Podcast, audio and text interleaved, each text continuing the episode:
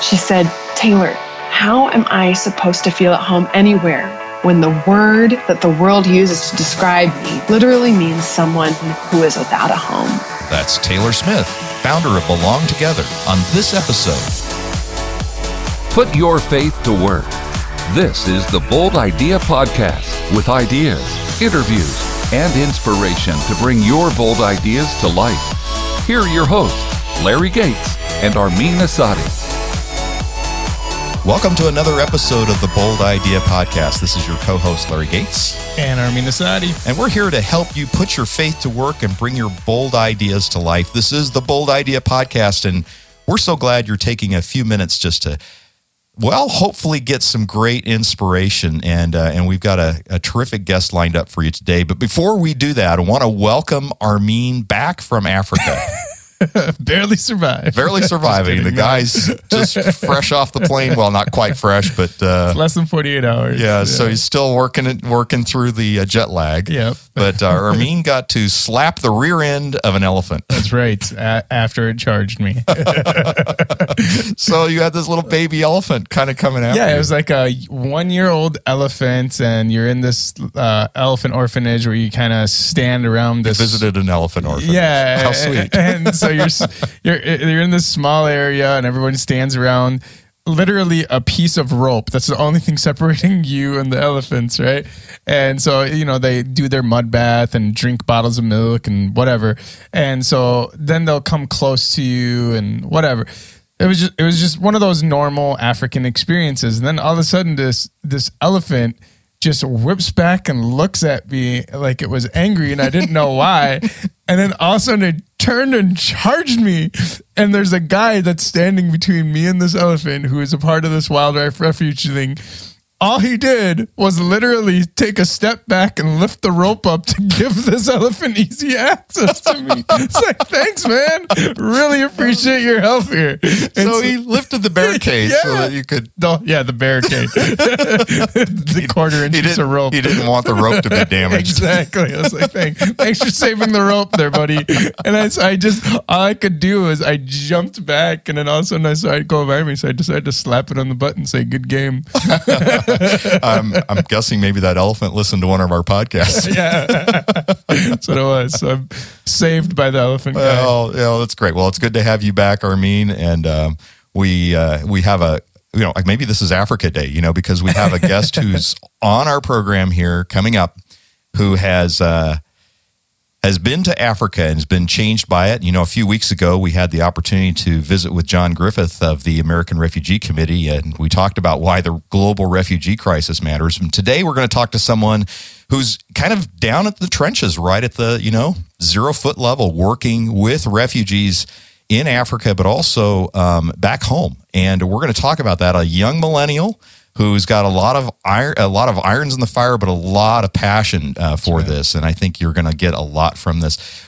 Taylor Smith was born and raised in Portland, Oregon, and has always had a love for people's stories, which is what led her to getting her degree in journalism from Indiana University. She went on to work as a reporter for The Oregonian and has spent the last three years working with university students in Rwanda. But she's now starting her own nonprofit, Belong Together. Now, when I say starting, I mean like literally starting. She doesn't have her website up or anything. She just filed for the I R S. Exactly. And so uh, this is like sometimes a bold idea can't even wait for a website. And uh, right. so she's focused on the spiritual mentorship of refugees. And we're just so delighted to have Taylor Smith join us on this Bold Idea Podcast.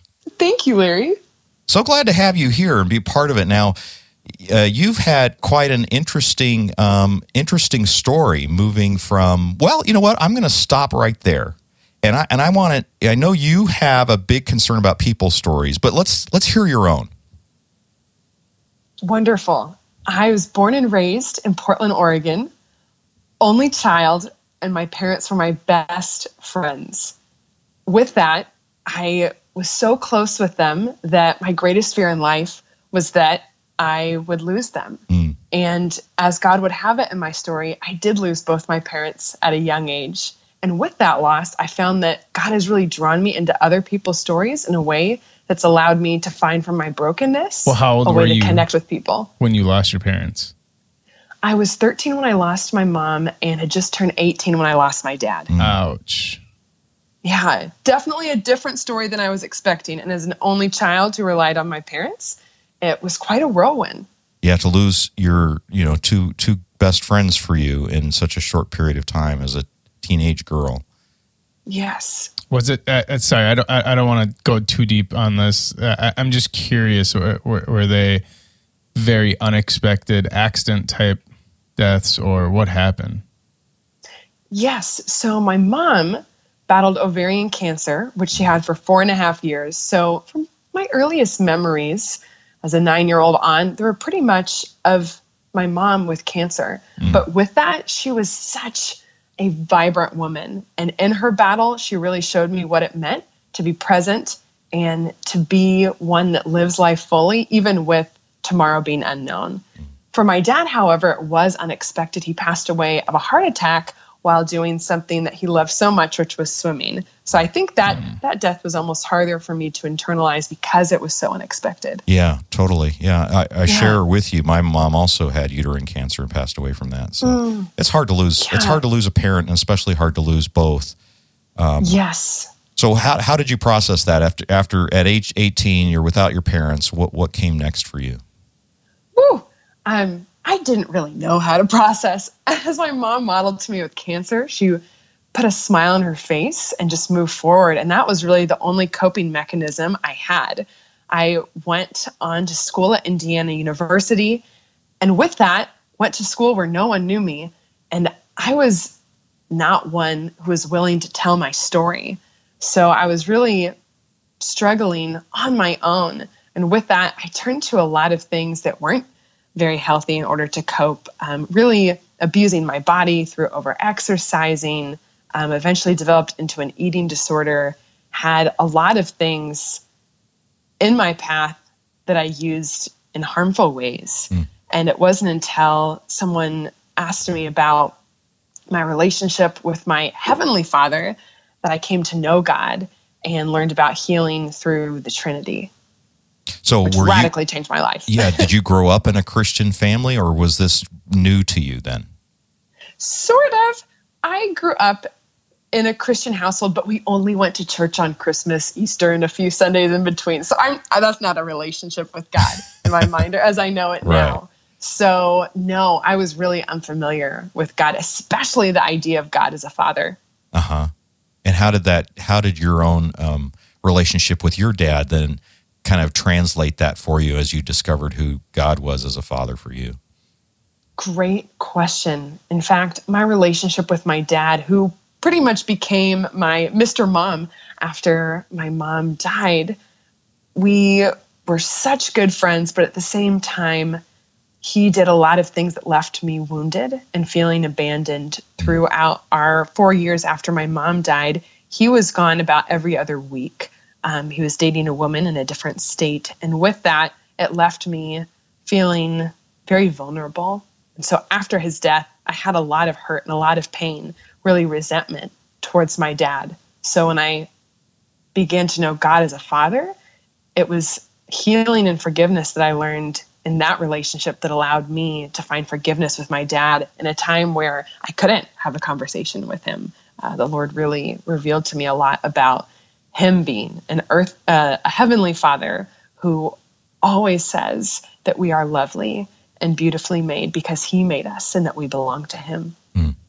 Now, I'm curious, you're a, a West Coast girl, grew up in Portland, Oregon, and yet you went to a Midwest school. What, what was your thinking there? Yes. So my dad actually went to Indiana University, and I grew up hearing stories of how much he loved his time there.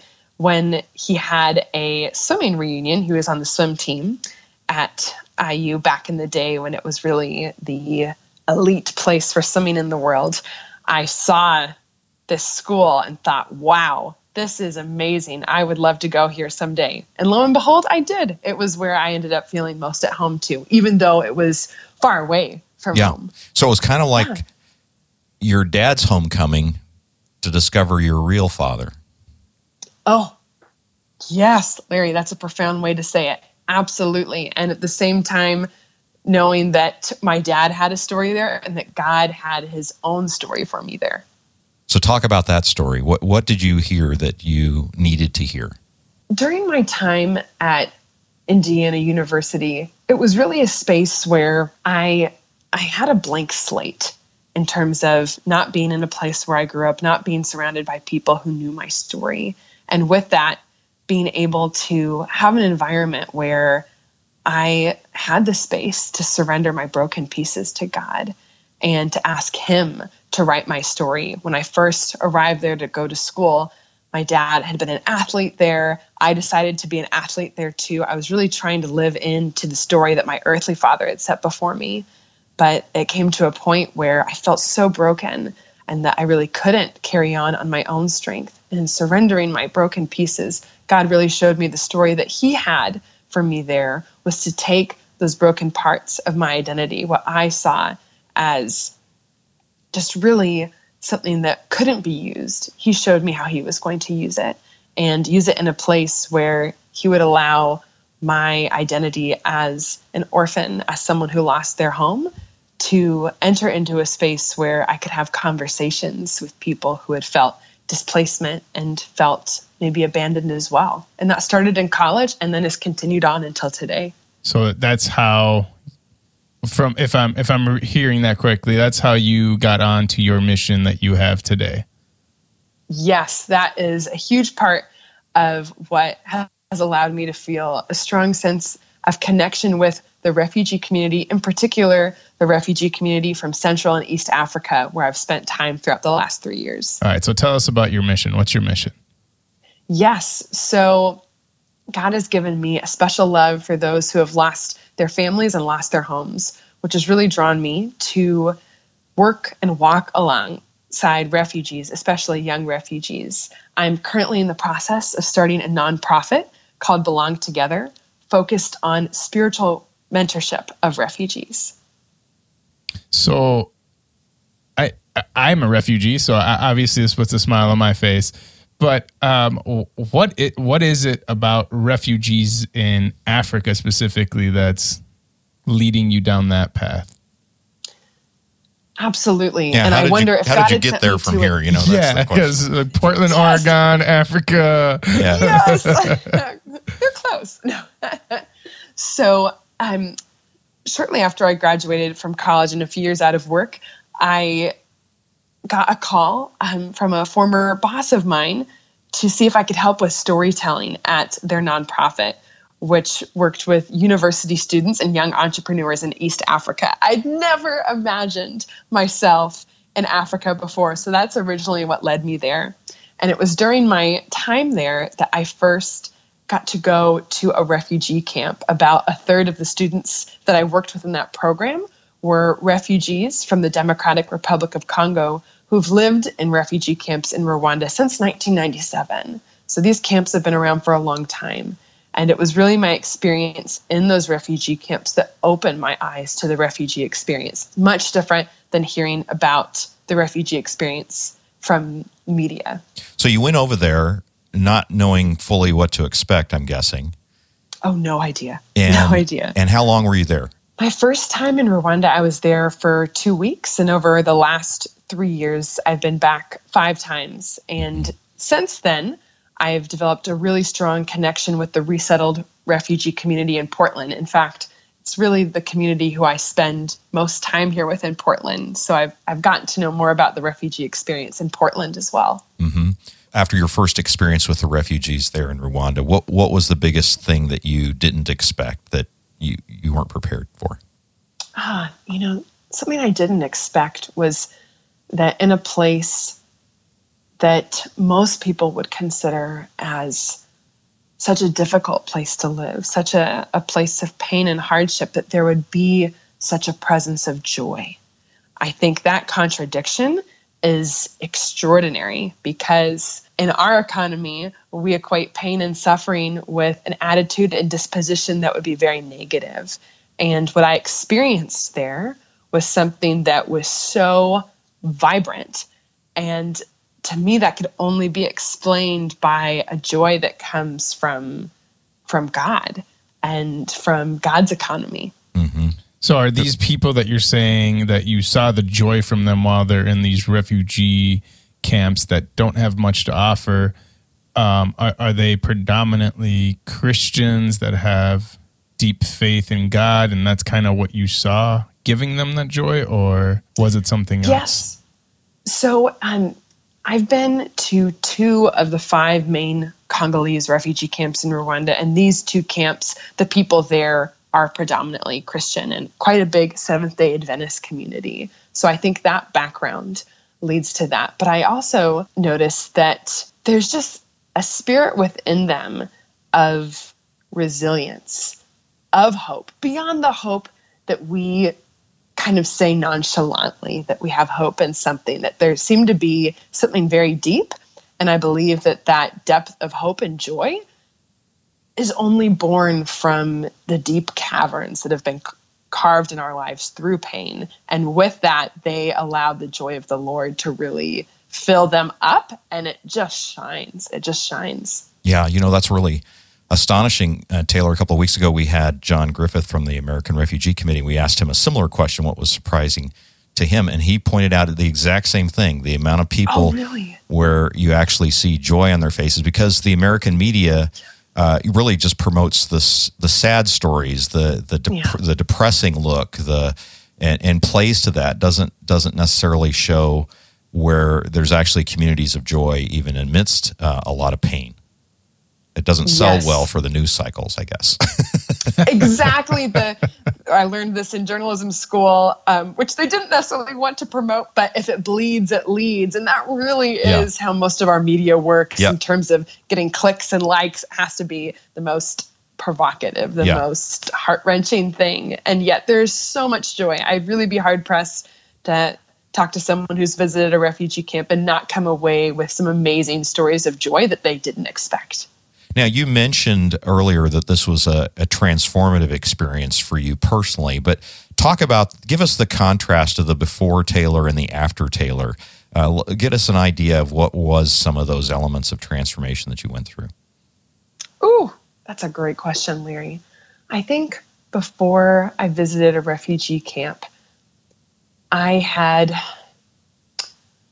really defined my thing, myself by things I had lost, and those were really things that um, were so heavy in, in my backpack that really burdened my heart. And here I go to a refugee camp where everyone in this community has lost their, their homeland, um, lost their home, lost family members, lost their belongings. And yet in this place of loss on so many levels, they seem to have this this spirit of of being found. And I saw how their faith was something that couldn't be taken away from them. Seeing that, not only seeing it, but hearing in conversation and, and really seeing people live that walk in a place of pain reminded me that I have that same choice as well, to be defined not by the things that I've lost, but by what I've found and who I've been found by.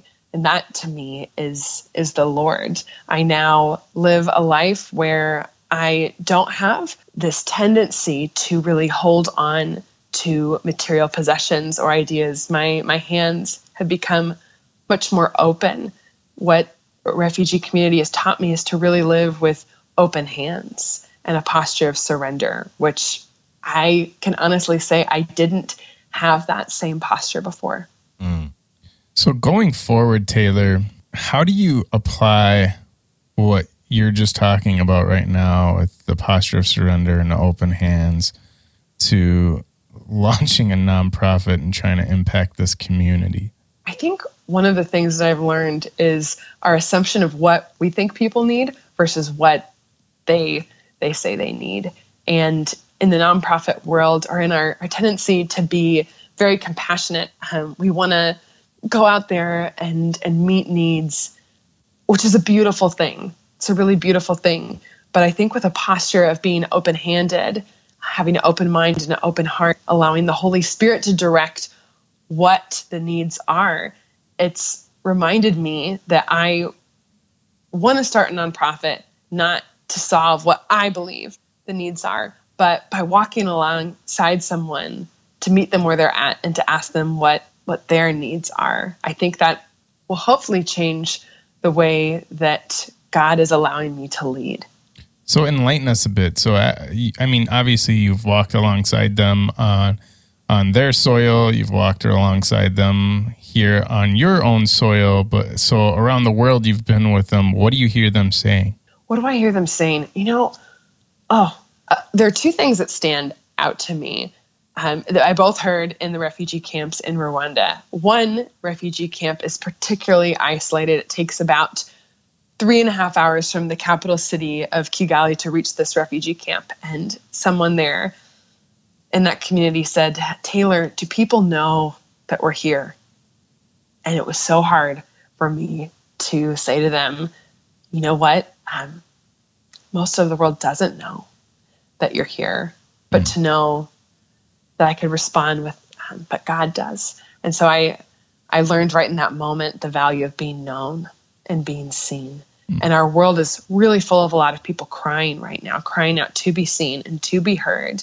And there, there's so much of that, um, that, it, that there's no way that we can meet all those needs, but I know that God hears and sees all these people. It's just reminded me, though, of that value of being known and of relationship. So that's something that is really what I, I want to carry forward into my daily walk, and as well as the, the nonprofit.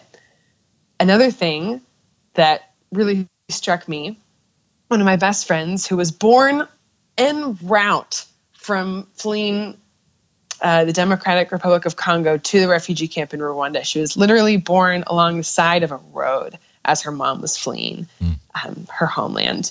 So has lived in a refugee camp her whole life. And I, I asked her, I said, when you close your eyes and picture home, where is that? Wondering, would she say, wow, the Democratic Republic of Congo, where her mom was from, yet she hadn't lived there herself. Would she say Rwanda, the refugee camp she's grown up in? But she didn't say either of those things. Mm. She said, Taylor, how am I supposed to feel at home anywhere when the word that the world uses to describe me, refugee, literally means someone who is without a home, mm. who is displaced from a home? That hit me. That the words that we use, they really hold power. And that word in particular, I think the word refugee, can perhaps lead to a sense of feeling like you don't belong. That if you have been forced from your home into a community where you're you're unsure of your future, how do you know where you belong? Mm.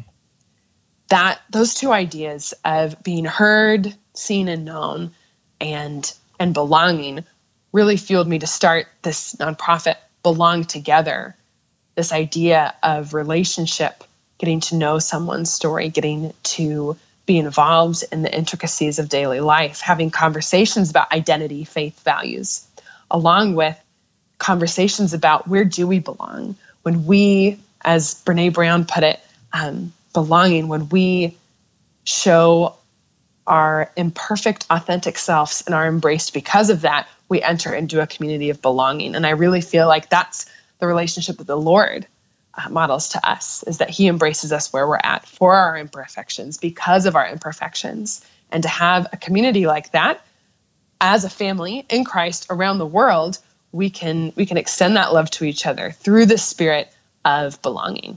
Wow. Whole lot of embracing going on if we're embracing because of imperfections. Yes. Oh, right. Woo. Well said. T- Taylor, talk about what you're doing in your ministry today. You're you're largely focused in the Portland area right now, right, with uh, the refugees that are there. Yes. Do I have that right? You do have that right. And what so are you doing got- with them?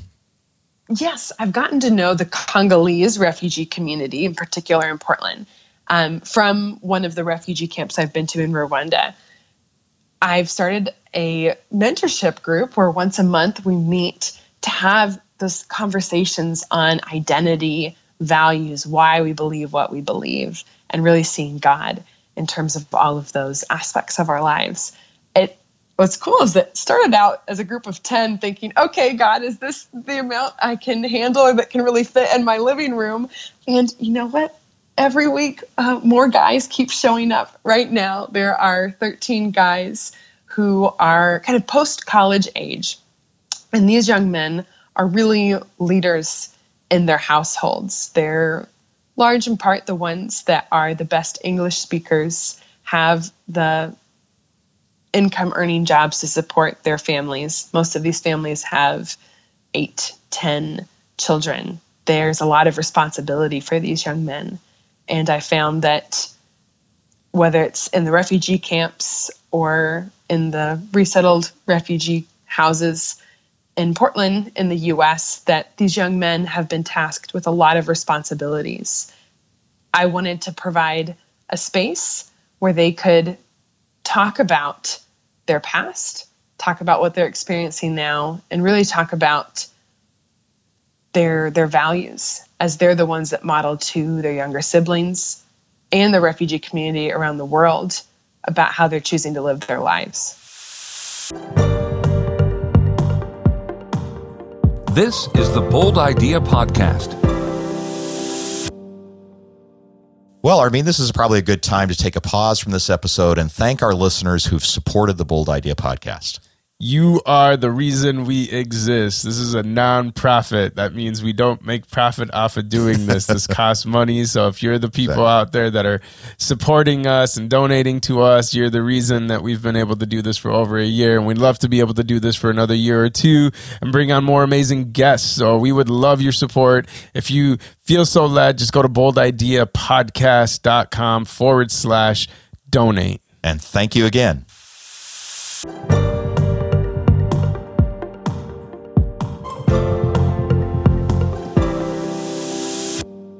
I imagine some of our listeners might be sensing that God is leading them to do something about the refugee situation as well. What would you recommend to someone who they just, they're not sure if they need to go to Africa as you did, or if maybe they could work in their local community as you are today? What are some of the practical things that somebody might do to explore if this is a bold idea that God might be laying on their heart? And I'm so excited for whoever that is right now. I just want to encourage you and say, get ready for a journey, a journey that I really believe will be a blessing to your heart. There are, there are a lot of things you can do in terms of meeting physical needs, but a bold idea I want to give listeners is really to enter into relationship. I found that one of the most empowering things you can do for a resettled refugee in your community is to do something with them, particularly entering into their home.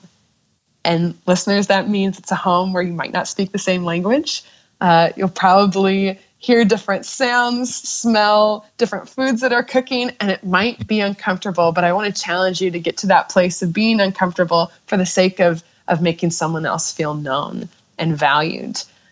I'd encourage you to do something like share a recipe and cook a meal together. Have have the resettled refugee teach you how to do something from their culture.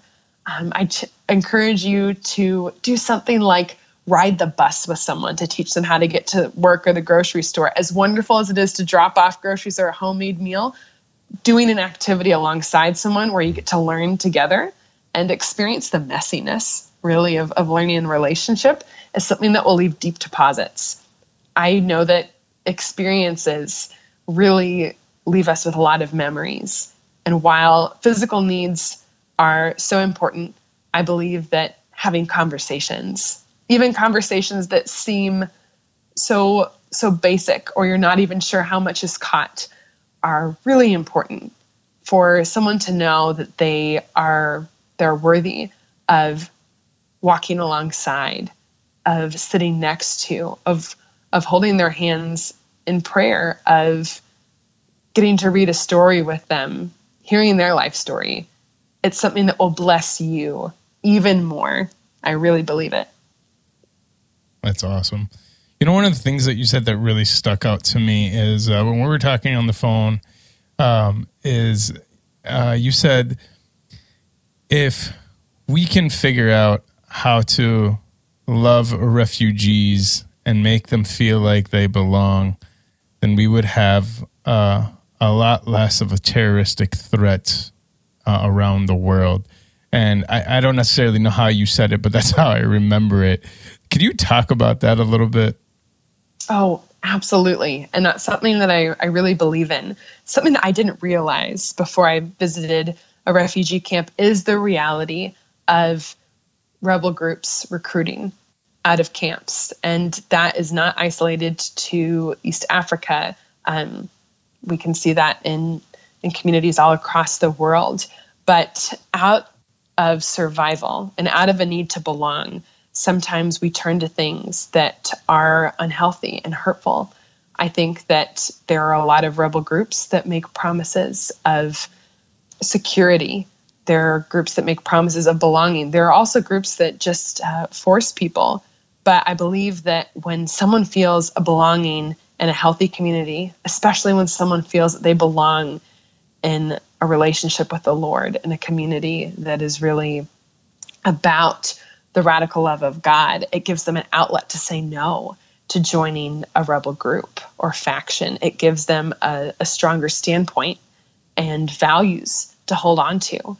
I think that the more we see young men, in particular, choosing to become leaders in their homes and communities who lead from a posture of living like living like Jesus did, that we would see terrorism go down. We would see rebel groups decreasing because of the standpoint of really young men choosing to say no to these rebel groups and saying yes to a relationship with God. Mm.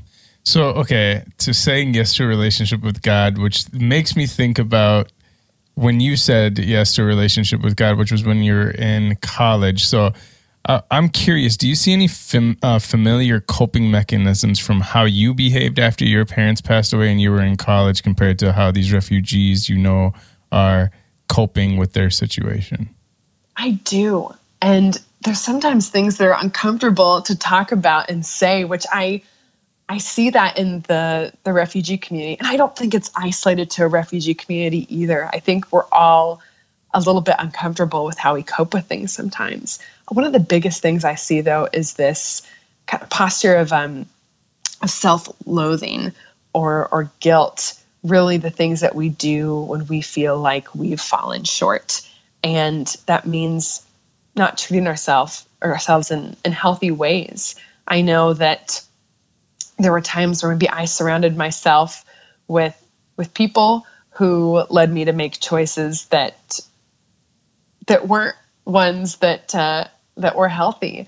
Um, I know that I also didn't really have a will to live, and so I was willing to do things that harmed myself instead of things that allowed me to live fully in this world. I think that within communities that are really uh, in more of a survival mode, that people can do things that are perhaps more, um, and to end up being more harmful than helpful. I don't know if I can, I can't speak for the whole refugee community, but there are times where, where young people want to be in community and can choose to be with quote unquote, the the wrong crowd or crowd that tends to make more radical choices and leave behind our rational mind. So, Taylor, what is the long-term vision that you have for your organization and for yourself? Like what what is the outcome of what you are doing and are going to continue to do? The vision's quite big. And because it's big, I know that God has to do it. Uh, and it's, he's invited me to be part of it. But the big vision is to see a movement of God amongst the refugee community that turns nations known for corruption, war, and poverty to be nations known for peace, justice, and the extravagant love of God. Mm. I think it'd be amazing if one day you heard people talking about South Sudan, Somalia. Wow, aren't those great places to visit? Isn't isn't the presence of love there so amazing? Like, what if that was the story? Which to people sounds crazy. And you know what? That's the kind of story God would write, because it is crazy. And it's something that only the power of his transformational love could perform. Amen to that. Yeah. let's, just, let's just finish right there.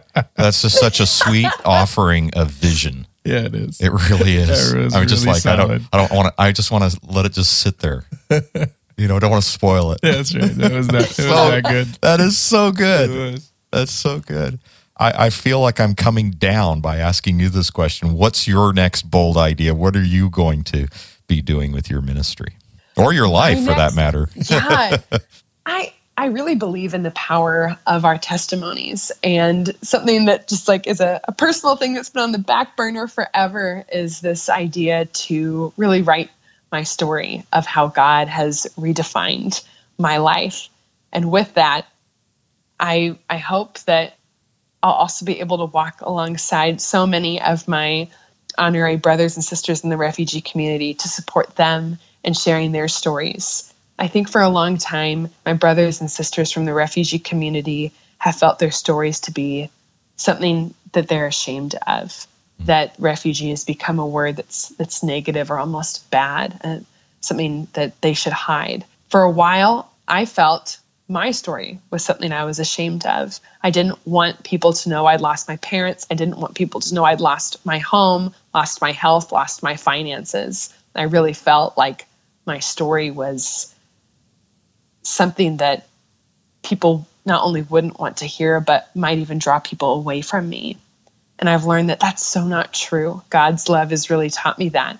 He has redefined my sense of family, my sense of home, my sense of of calling. Mm. And I think in in realizing that and, and writing down the words of my testimony, that I pray that other young people I know or refugees would feel inspired to write their stories too. And really, I believe it's not their story to withhold, that it's God's story for their life, and that our testimonies really give him the glory. Uh, his redemption's real, and he takes broken things and doesn't waste a piece. Mm. I love that. So how can our listeners learn more about you or your ministry? Absolutely. So right now, I my ministry is very fresh in terms of I'm just getting all the paperwork together, but I do have a personal website, which is taylor's taste dot org, um, soon to become belong together dot org for a website specific to my ministry. Um, but on my website, there's my email address, and I would love to connect with anyone wanting to learn more about how to connect with the refugee community and really how to walk alongside others in a space who feel displaced and to show them that they belong. I believe that conversations about faith, values, and identity, ones that people can shy away from because are they going to be politically correct? Um, are they coming from a, a place of privilege and they're afraid to talk? Don't be afraid to talk. Don't be afraid to listen. It is so worth the risk to be in relationship than to avoid it. Right on. Well, I'm glad you told me your website is taylors taste dot com and not Taylor State, because that's oh! how I read it to someone else. So it's taylor state dot com. Oh. I, I've had people say that before. They look at it and go, what's that? Uh, yeah, I I started off writing about food. So gotcha. um, that's okay. Kind of something, yeah, but taylors taste dot org. Okay, so you're not starting a new state in America. The state of refugees, because yeah. you, you know you need a home. That's oh, right. That's right. There we, there's a bold idea. So, that's right. Yeah. Oh, man. I think California is looking for state new, new nation status. Yeah, they are. I'll apply. No. Uh, right. Oh, Taylor, God. So good to have you on the Bold Idea Podcast. Thanks again for being with us. Oh, Larry, Armin, thank you so much for this opportunity to share, and thank you for all your thoughtful questions. Hey, our pleasure. Thanks again. What a delightful and energetic young lady that uh, Taylor Smith is, huh? What, what, what is the word you use as soon as we effervescent? Got, that's right. That was the best word to describe her. I love that. It's exactly what she. Yeah, is. when when when she hung up, I mentioned to Armin, yeah, pretty effervescent. I love her spirit. I love her energy. I love her heart. She's so genuine. She's just. I I love. I just, I, I can probably talk to her about this thing all day long. She just has such a positive and optimistic view of it, and it's not like this draining, exhausting conversation of something that feels so helpless and hopeless. It's the exact opposite. And I, I don't care how many people are trying to tackle this issue. There's very few people, very few people who are in it that are tackling it the way that she has, with the mindset that she has and the heart that she has. Well, I think when you can see and be around somebody who is in their calling and they're they're responding to the Spirit, you see the joy of it. It's not work. Right. It's it's uh, it's something they're living out because they really truly have been inspired to do it. And it's inspiring, right. you know, regardless yeah. of whether this is something God's calling you into or not, you can appreciate being around somebody where you know they're on fire for their calling. Right. And, and it ought to be inspiring for each of us in our area to, like, if we're not in, on fire in the same way, then, yes. then say, what's wrong? What's wrong here? How come I can't show that same kind of... Now, you know, we don't all have the same personality. We're not all totally. effervescent, right. you know? but, but but we ought to have the same kind of joy in what we're doing, that we, we're so committed to the idea that that's what God's called us to do. Right. Like, I I feel like, and this is one of those dumb opinions and everyone can uh, dismiss really quickly, but I just feel like if, if the world was moved, inspired, and motivated by the thing that truly sets them on fire, that call that moves them holistically, heart, mind, body, and soul. And rather than pursuing these worldly definitions of success, that w- what we see as the state of the world right now would be almost the exact opposite. I just, I, I just see so many less problems. I see so many less fights. I see so many less situations where economic development is borderline impossible. I just, I, I just, it's like my variation of seeing the movement of God in this world is seeing people pursue their call rather than pursue status or whatever the definition of success might be that they're following. Yeah. Well, you know, uh, she is definitely an, an optimist, and you like being around optimists because they have that sense of possibility and, and, and really what kind of transformational possibility God can do in yeah. a situation. But It, literally, I consider myself an optimist. I consider myself somewhat of a visionary, but she stopped me dead in my tracks when she talked about, you know, can you just imagine Somalia being that place where people say, wow, what a peaceful country to be in. What a joyful, yeah. you know, it's like, you know, that's, wow, that really is transformational possibility thinking yeah. with God, what seems impossible today. We've settled so much for thinking even about nations as yes. being lost causes. Mm-hmm. And, uh, and, and that to me was a nice wake-up call. That was just like, I just needed a shower. Yeah. You know, I needed to take all that grunge that I've had of my thinking about countries and even people, yes. you know, the impossible people in our lives, yes. perhaps get it more personal. Yeah. And with God, nothing is impossible. Possible and in any kind of miraculous transformation. He can take a nation that has been soiled by years of terrorism and evil and make it into a peaceful country. And he can take a person likewise who's been selfish and and and evil motivated and make them into a peaceful and loving and giving person. In fact, haven't we had a few guests on our lives that have described themselves that way? Yeah. Totally. and and we have a co-host here who's had quite an experience of doing, you know, right. a, a pretty brash kind of stuff that yeah. was destructive. Oh, and absolutely. God redeemed that. And we all have our areas where we've been destructive. And just even looking at our own personal transformation ought to give us hope that that's possible for others. Totally. But yet we often get into that mindset that we just say, no, that's how they are. So they become branded that way. Mm. And, and what I heard from her when she did that was like, I have been allowing the brand of news reports yes. to totally cover over the transformational opportunity of God's redemptive power. Yes. And that's what we're called to enter into. That's a bold idea right there. Right. I mean, I think that's really... To see the opportunity rather than that, the problem. To see the opportunity. With God, all things are possible. Mm-hmm. I, I, oh, I would agree with you that one of my biggest takeaways from my, our conversation with Taylor is is the vision that she gave. That was a convicting vision. It just made me, regardless of refugee or not, it just right. made me think, Armin, your vision is so weak.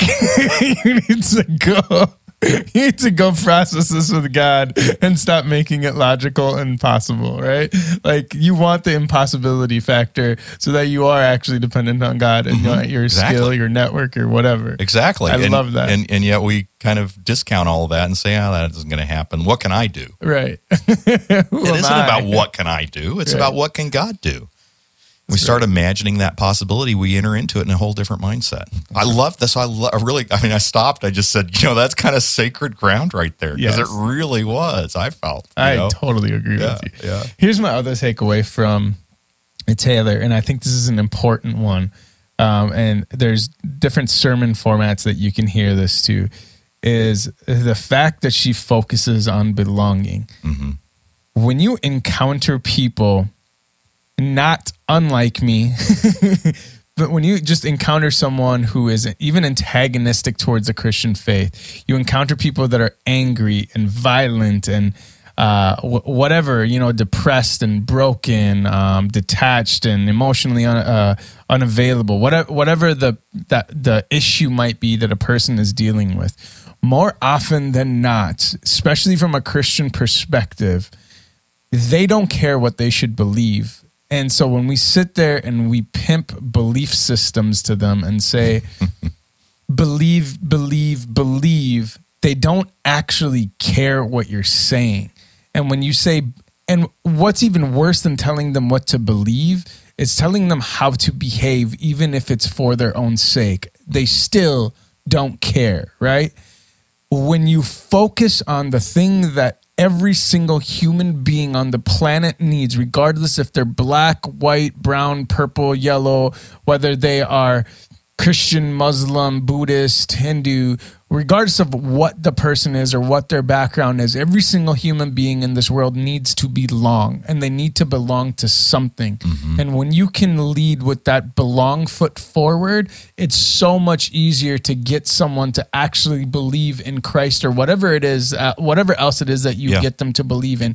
Even the terrorists move with the belonging foot yeah. and have a better odds of getting these people in, right? And then if you, so if you can get them to belong, you can get them to believe, then you can get them to behave. But if you try to get them to behave or believe first, you're going to miss the whole the whole reason of you standing in front of that person. And Taylor's just got it down. Yeah. Well, and and she brought that into relief really by focusing on that group who yeah. have home taken away from them. They have belonging taken away from them. And that that refugee that says, how can I think about a home when hmm. the very name that I'm identified with means without a home, mm. you know, and right. th- that's, that's really, really profound. And, yeah. and it, and it cuts right to the core, and it, and it's, I had that same kind of takeaway as I heard that. And, and especially as she talked about her before and her after. She went before with someone who had been dealing with the grief and the things that she had lost with her mom and her dad. And so her focus was on what she lost. And when she went to Africa and she went to these these refugee camps and she started seeing the people there. She started seeing that they they actually have a joy in what they have found in mm. terms of the Spirit of the Lord. And yeah. and it readjusted her frame from not thinking about what I've lost, but thinking about the fact that I was lost and now I'm found. Mm. I have a home, even though it may not be a physical place. It's mm. a it's a home nevertheless. And a it home got me, that can't be taken away. Exactly. But it got me thinking about in, uh, you know, psychologists will tell you that we value things that we have mm. more than we value things that we want. Mm. And when we lose the things that we have, that's called loss aversion. We don't want to lose the things that we have. So yeah. we don't want to, you know, lose our relationships. We don't want to lose uh, something that I might have acquired. We might value it even higher after I've acquired it, which mm. is why... which yeah. is why I hang on to stocks yeah. far too long, you know, because I own it, but I don't want to get rid of it because it's got to go up. Yeah. And, I, and I watch it go all the way to zero, you know. Um, well, that's called loss aversion, right? Yeah. And uh, and when, we, when we're focused on what we've lost or we focus on what we will lose, we miss giving gratitude for the things that we have. Mm. And uh, and I love wow. that that was the transformation that she she talked about there. And uh, that that to me was a was a great... great reminder. Absolutely. I, I think it's a perfect spot to end this. Yeah. So we want to ask you to chime in as well and give us your thoughts. What were your takeaways? What did you come away with as you listen to this episode? And uh, reach out and let us know your thoughts. Uh, visit our show page at boldideapodcast.com slash 61, because that's where you'll find this episode. And you'll find links to Taylor Smith's Uh, websites, and uh, also you can leave us a comment there or call our show line at five six eight idea, six one two, five six eight, four three three two. Do us a favor, share this episode with someone who might have uh, an interest in what we talked about, who might want to be inspired by Taylor's words, and uh, we'd love for you to do that and to also give us feedback that you have. So until next week, this is Larry Gates. And Armin Asadi. Saying so long and be blessed. You've been listening to the Bold Idea Podcast. To get our show notes sent to your inbox, visit bold idea podcast dot com.